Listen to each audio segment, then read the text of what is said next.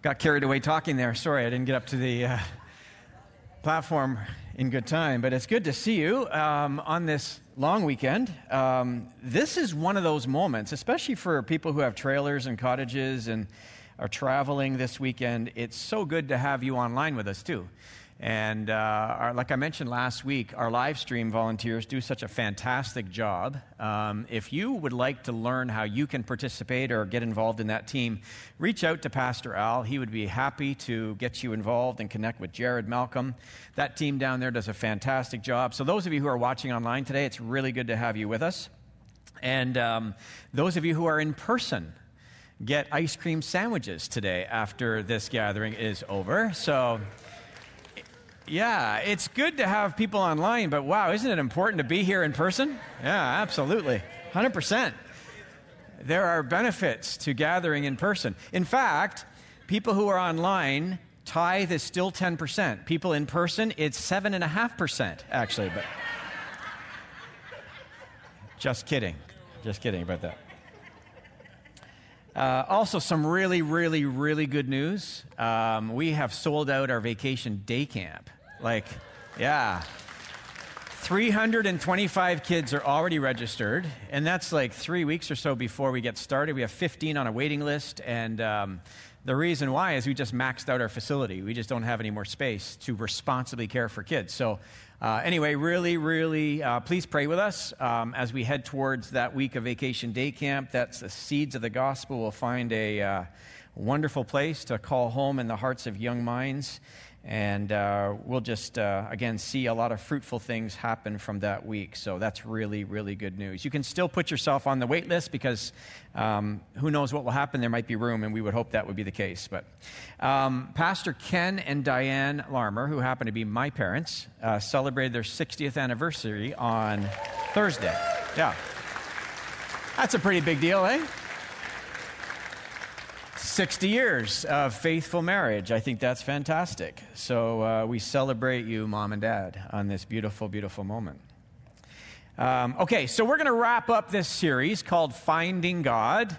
And uh, if you've been with us, you know that we've been tracking through this um, conversation really about um, how to find God when life is hard.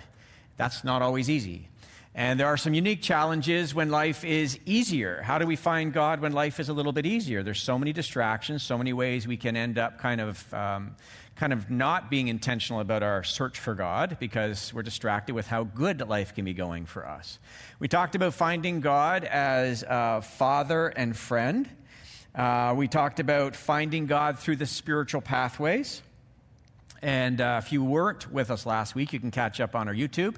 Uh, we are not all the same. We are created equal, but our pathway by which we find God um, can be unique to our personality and to our temperament and to the way that God has kind of wired us up.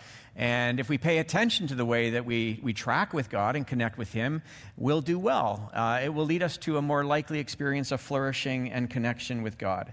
Today, we're going to talk about finding God in the unexpected. So it sort of feels a little bit um, contradictory because we've been talking about great deliberate intentionality around um, kind of searching out God.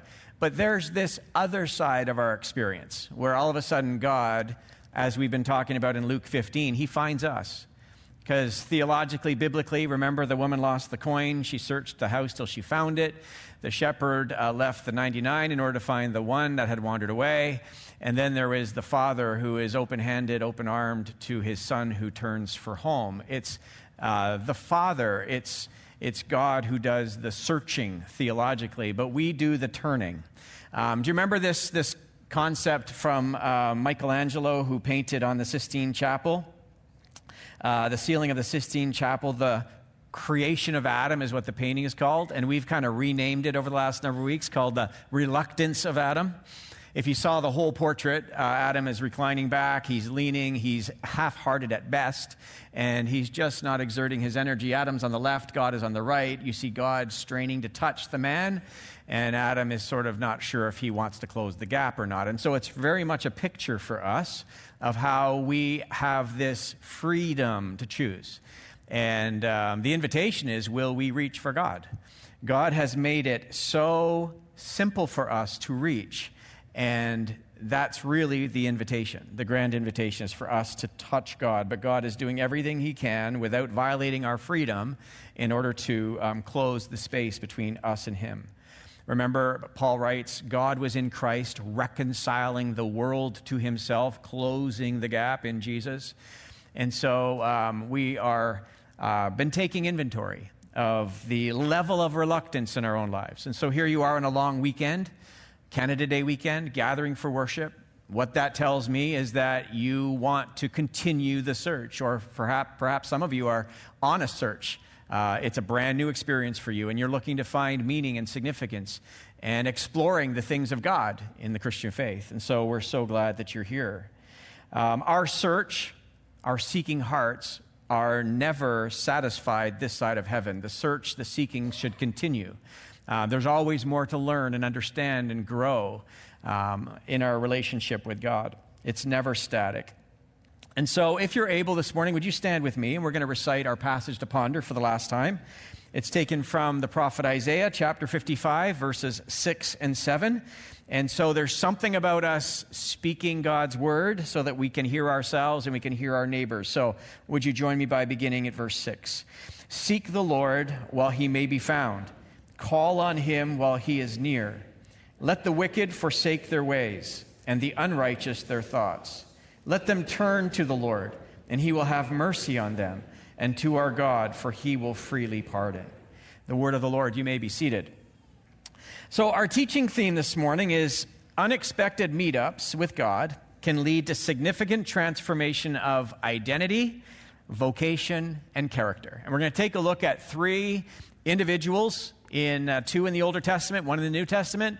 Uh, we already looked at one of our texts, but we'll read it again in just a moment from Genesis, uh, where Jacob has an encounter, an unplanned encounter with a man that he discovers later is God.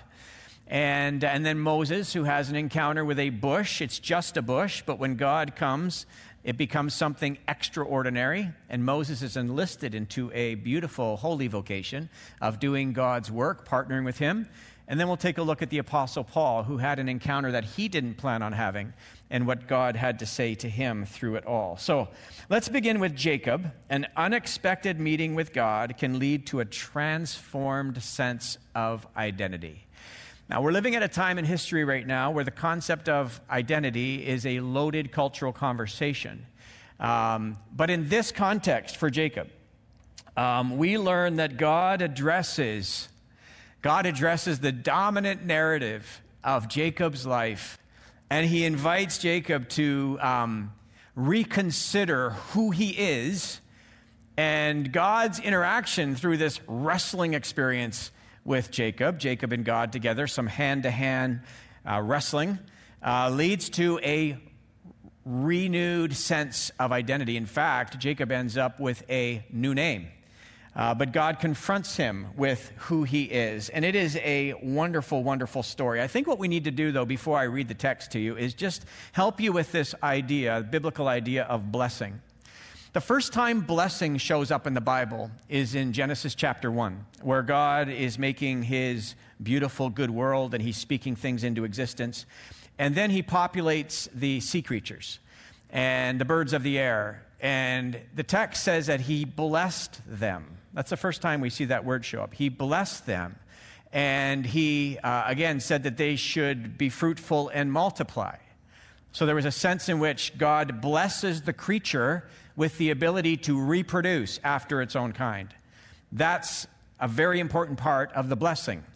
And then the second time we see blessing show up is a little later in the very same chapter, chapter one of the book of Genesis. God makes the first man, the first woman, in his image and likeness, and it says that he blessed them and he gave them the same mandate to be fruitful and to multiply. But then he adds something. He says to rule over, to have dominion over the birds of the air, the fish, and the, the animals that move along the ground. He gives them dominion or rulership, so to speak, under his leadership of God's good creation.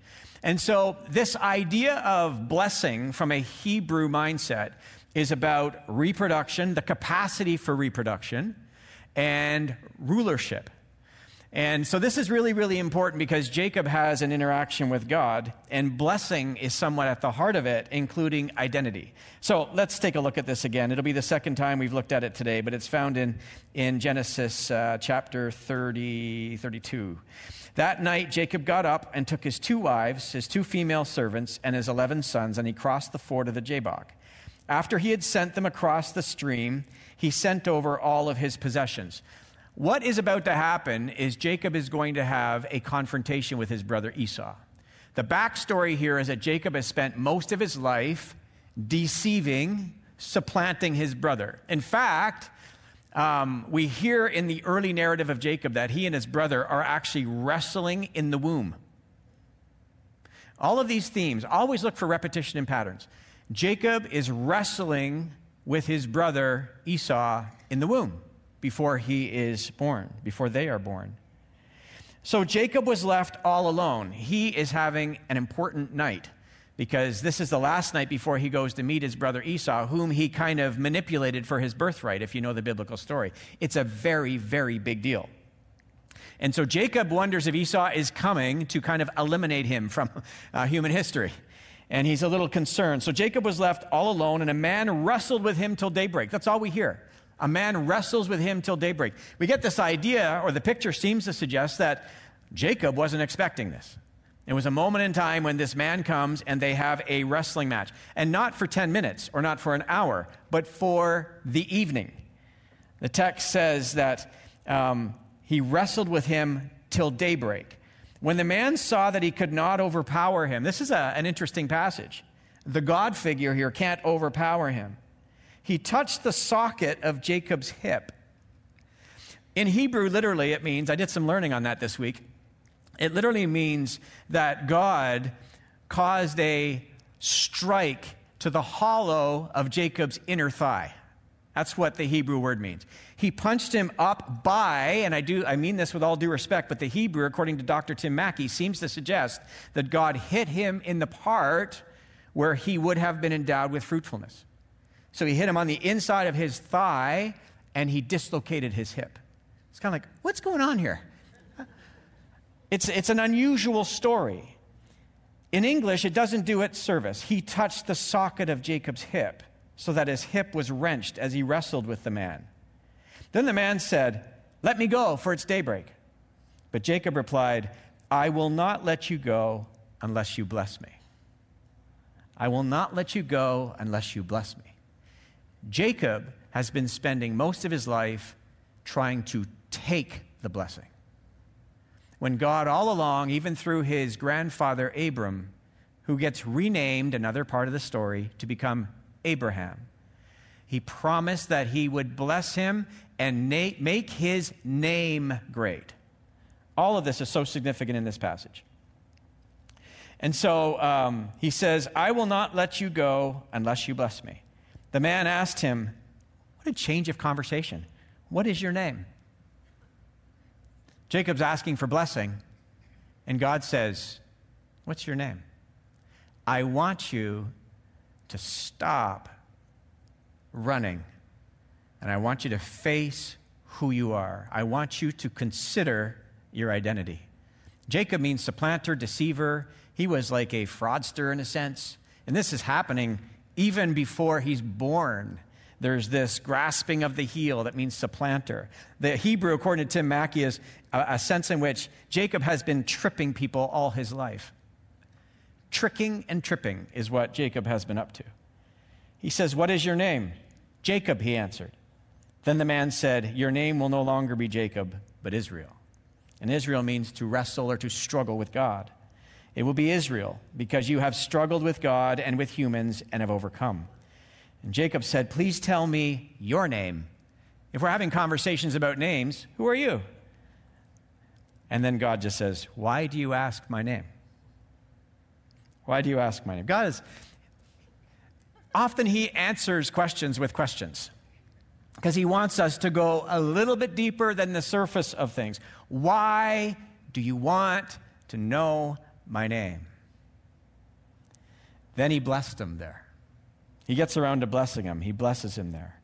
So Jacob called the place Peniel, saying, It is because I saw God face to face, and yet my life was spared.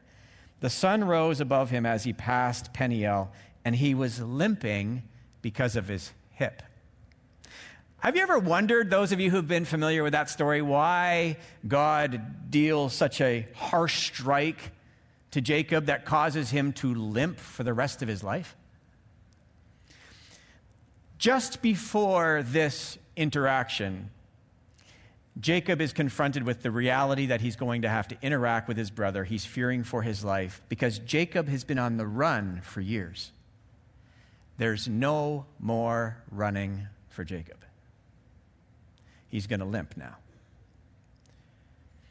God deals an injurious blow to Jacob. He's the God who wounds, and he's the God who heals. And in order to get Jacob to face himself and to slow down, he deals a strike to the inside hollow part of Jacob's thigh, which brings about a dislocated hip, and now he's walking with a limp. An unexpected encounter with God. Isn't God just supposed to be the one who gives good things? I don't like this idea of a God who wounds. Maybe that's what you're thinking this morning. I'd rather just get the blessing. Could there be a blessing in the wound? Could there be some redemptive aspects to the awareness of who we are and the awareness of who God is when we are slowed down enough and we're reminded as we shuffle along in life that this too, in some redemptive sense, is a blessing? 21st century Western Canadians, I'll put myself in the same category. We like a whole different conversation around blessing. Comes with luxurious vehicles, cottages on the water, right? But knowing ourselves and knowing God. Okay, uh, two thoughts for you, really quick. An authentic wrestle with God will leave us with an altered view of ourselves. This is illumination. If we're going to close the gap, if we're going to, um, again, not be the kinds of people who are reluctant, um, we will wrestle with God, and it will lead to an altered view of self. This is what Jacob experienced. Jacob was a schemer, a taker, and he leaves ready to deal more generously and responsibly with his brother Esau. And then, secondly, an experience of hand to hand rigor with God will leave us changed. There's transformation that happens. Jacob leaves with a new name, and Jacob walks differently in the world. When we encounter God, um, we're supposed to walk differently. Right? Before we encounter God, we walked a certain way. Walk is a metaphor of how we live our lives. When we encounter God, we walk differently. We live differently too. This was the case for Jacob. All right, so Jacob's our first character. Our second one is Moses. And he represents this idea of an unexpected meeting with God can lead to a change of mission. Life in the kingdom of God results in the adoption of a very different worldview.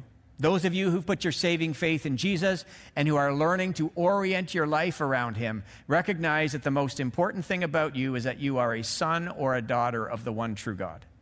And once you are adopted into His holy family, you've been granted a global community to call family. Everybody else who puts their saving faith in Jesus.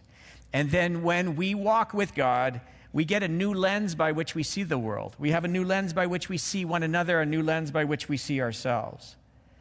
Um, Moses had an experience with God on the backside of the desert. Uh, he had killed an Egyptian soldier. He's on the run. Uh, just in case, by the way, little sidebar if you ever wonder if you're disqualified to be in the family of God because of the things that you've done in your life, always remember that the people that God has used historically all have a story that is um, not really reputable. There are murderers, there are adulterers, there are liars. Listen, Abram was ready to give up his wife because he was afraid. He said, She's not my wife, she's my sister. And he hands her over, not once, but twice, right? We have this going on, and these are the patriarchs. We all have a story of regrettable moments, smaller, larger, but they're regrettable moments. And thanks be to God for mercy and grace that covers them and enlists us in his service and makes us useful. This is also Moses' experience. he was a murderer and he's on the run. Jacob is a liar and he's a manipulator and he's a fraudster and he's on the run. Moses is a murderer and he's on the run. God comes to people who are on the run. This is how he operates. He comes looking for those whom he loves, which is every single one of us. Moses had an experience with God that was quite unexpected. He's tending the flock of his father in law, Jethro. He married a Midianite woman, and he's tending the flock and he's wandering around and he stumbles upon a bush that is burning, but it's not consumed. It's ordinary but extraordinary. Ever had one of those moments where it's an ordinary moment in time, but because God is present, it's extraordinary? I've had many, many moments in my life where I've been watching a movie or having a conversation or dealt a, a, set of circumstances. And it's like, these are not ordinary times. This is not an ordinary moment. This is not an ordinary conversation. There is way more going on. God comes to us in the unexpected experiences of our lives to get our attention, to invite us to reconsider who we are, to invite us into mission, partnership with Him in the world. And so this is what's happening for for Moses. Um, so let's pick this up Exodus chapter 3. Now, Moses was tending the flock of Jethro, his father in law, and the priest, the priest of Midian. And he led the flock to the far side of the wilderness and came to Horeb, the mountain of God. There, the angel of the Lord, whenever you see the angel of the Lord, it is the second person in the Godhead. This is the pre incarnate Christ. There, the angel of the Lord appeared to him in flames of fire from within a bush. Moses saw that though the bush was on fire, it did not burn up. It's burning, but it's not consumed. It's unusual. It's ordinary, but extraordinary. So Moses thought, I'll go over and see this strange sight, why the bush does not burn up. When the Lord saw that he had gone over to look, God called to him from within the bush, Moses, Moses. God's into names too. He calls us by name, right? Jacob, he says, What's your name? Oh, by the way, we're going to do a name change for you. Gave a name change to Abram. Here he says to Moses, he calls him twice by name. And Moses says, Here I am. And God says, Do not come any closer. Take off your sandals, for the place where you're standing is holy ground. Then he said, I am the God of your father, the God of Abraham, the God of Isaac, and the God of Jacob. At this, Moses hid his face because he was afraid to look at God. And the Lord said, I have indeed seen the misery of my people in Egypt. I've heard them crying out because of their slave drivers, and I am concerned about their suffering. So I've come down to rescue them from the hand of the Egyptians. Just like what was in your heart, Moses, it's in my heart too, but we'll do it differently this time. And to bring them up out of that land into a good and spacious land, a land flowing with milk and honey, the home of the Canaanites, Hittites, Amorites, Perizzites, Hivites, and Jebusites. And now the cry of the Israelites has reached me, and I have seen the way the Egyptians are oppressing them. So now go, I'm sending you to Pharaoh to bring my people, the Israelites, out of Egypt. Remember, we talked earlier about this idea of a new worldview, a new lens by which we see the world. Moses was carrying the heart of God when he saw his people being mistreated, but he had a different way of looking at the situation and a different way of resolving it. When we have adopted a thoroughly Christian worldview, we see the world through the lens of Jesus, right? Through the crucified king we begin to see our problems, our life situations very, very differently. And solutions are approached very, very differently. And so God doesn't send him with a sword, he sends him with a staff. Because it wasn't going to be a violent way that Moses was going to lead the people out. It was going to be just an obedient way of inviting, again, Pharaoh to change his heart. And we know the story along the way. So, ordinary can become extraordinary when God chooses to meet us and meet us with a burning bush experience. I, love the story in Luke chapter 24 where the men, post resurrection of Jesus, they're walking on the road to Emmaus. And the text tells us afterwards that their hearts were burning within them as they spoke to the unrecognized Jesus in that moment. When we have one of those extraordinary moments in the m- middle of ordinary experiences, our hearts tend to burn a little bit there's a sense in which there's more going on here. And we didn't make it happen. We didn't go seeking to find it. It found us. God Himself found us. So, ordinary can become extraordinary when God chooses to meet with us. And then finally, unexpected meetings with God can lead to a greater awareness of God's character. he's in this moment where he's in the presence of God, and God says, By the way, take off your shoes. You're standing in a different kind of environment right now. Holiness, the holy presence of God, requires us to be aware of the fact that we are in a very unusual, unexplained, in a sense, environment. That this is not business as usual. Um, when we have moments like this when we gather, part of it is my leadership style and the way that I communicate. Part of it is our Protestant, charismatic, evangelical liturgy. But we have participated in a what you would call almost a low church environment when it comes to structure and the liturgy of our worship gatherings. It's very conversational, it's very informal, it's very relaxed. And that's a wonderful thing because we put the emphasis in some ways on the friendship of God. And it's a beautiful thing. But I also want to invite us to not lose sight of the fact that God is holy, He is transcendent.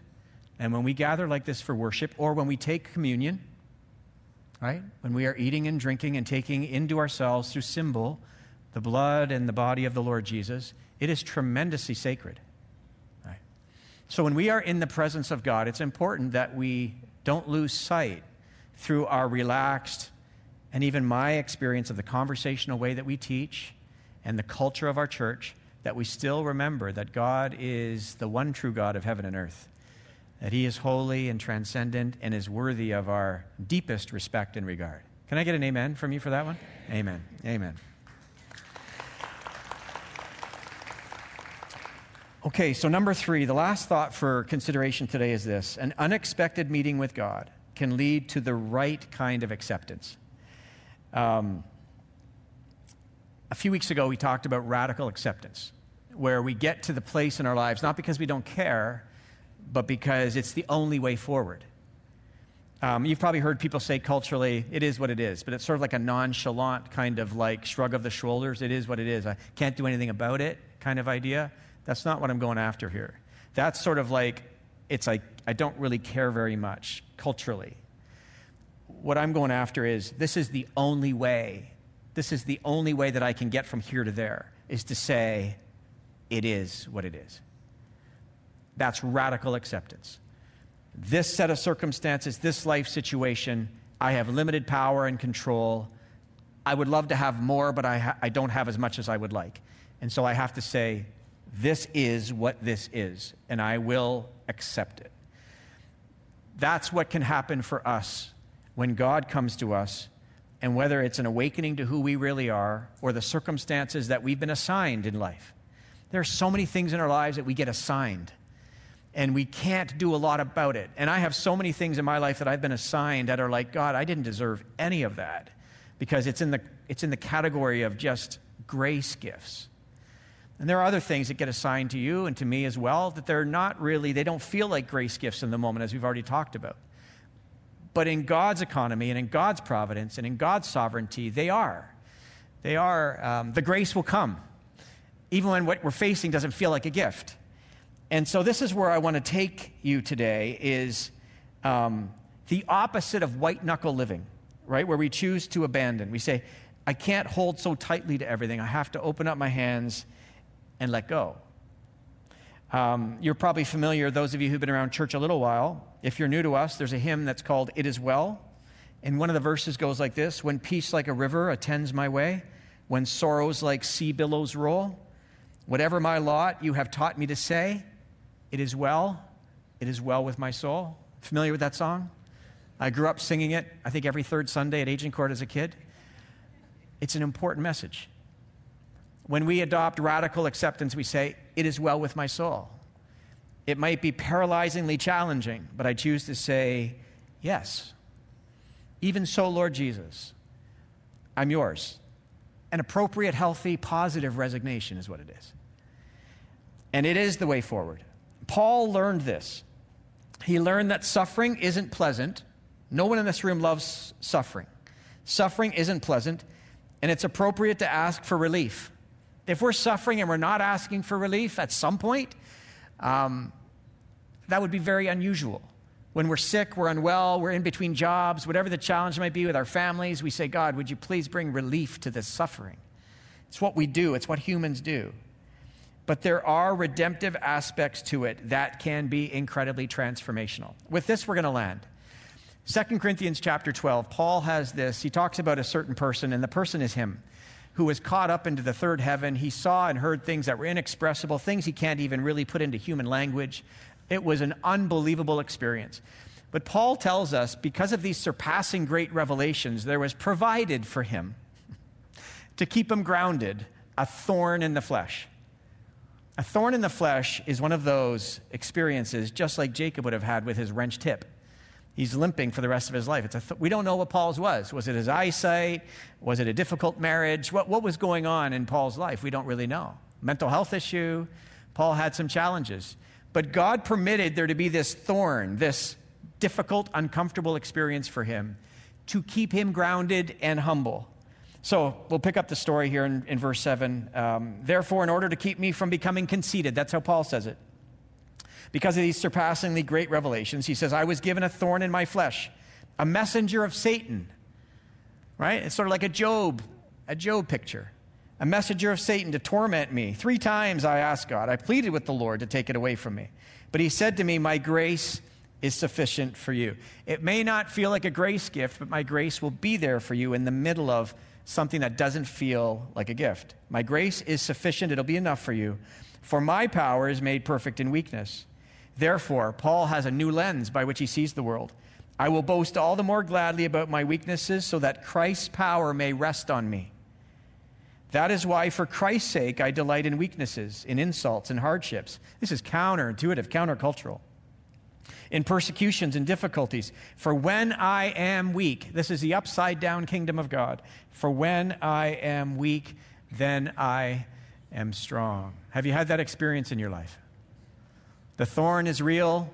It's maybe deeper into your side than you want to acknowledge, but it's there. It's real. You feel overwhelmed by it.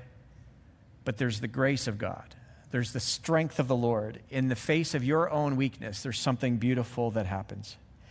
So, Paul helps us understand this. An unexpected meeting with God can leave us with a changed view of God and how he works in the world. God uses, and I love this, this will be one of my books I'm going to read while I'm on vacation. Um, Henri Nouwen wrote a book called The Wounded Healer. He uses wounded people to help other people get whole. Sometimes your greatest wound becomes your greatest opportunity to do good in the world. And so I have a feeling Jacob told a lot of people about the reason why he's limping. I have a feeling Paul had a lot of really good, meaningful conversations with other people who had their own thorns in the flesh. And for you and I, whatever that might look like, we have opportunities in the face of our own limp, the face of our own incon- inconveniences and the discomforts of our world, and we can with the help of the Lord Jesus, see them fully redeemed and reclaimed for his purposes. So, finding God in the unexpected. Can't plan it, can't program it, it happens to us. And there is a word within a word, there's a moment within a moment. There's something more going on, and you're encountering God. And nobody else may even know about it, but you do, and God does. And He's speaking with you, and He's asking you to touch him and to reach out. He's done all that he's prepared to do to reach for you and for me, and he's just inviting us to reach back. If you're here today and you have never touched God, you have never said, I'm going to use my freedom to reach out to touch God, I want to encourage you to do that. There's no one way to do this, even though there is one way to God through our Lord Jesus Christ. There are no magical words or phrases. It's just literally a conversation, a prayer, a reach and we say, God, I reach, I try to reach frequently in my prayer walks, throughout my days. I'm inviting you to do likewise. We just reach, reach, reach, reach, reach. And you'll find God, even though it might not seem this way. God does not withdraw and hide and play hard to find. Sometimes life seems to present that idea to us. But God is just inviting us to be searching people. There's something very, very beautiful and attractive about a searching heart. I say this to you as church family don't stop searching for God. Keep leaning in, keep reaching for Him. Not so that you can tip the scales of some sort of merit system, but just to know Him and to be with Him. God wants to be with us. In fact, in Jesus, God is with us. But in a beautiful way, through the Holy Spirit, God wants to just be with us. I talked to someone this week who said they're troubled by the fact that they always feel God wants something from them. I said, what if we could turn that and spin it and reframe it and think about God is less interested in getting something from you and way more interested in being with you. And wherever you go, God is with us. And we can experience his life giving presence. We can draw upon his strength and his grace. It's called practicing the presence of God. Practicing the presence of God. When the band is playing and when the band is not playing, when we are seated in this room and when we are in faraway places at work, at school, at home, we can practice the presence of God wherever we are.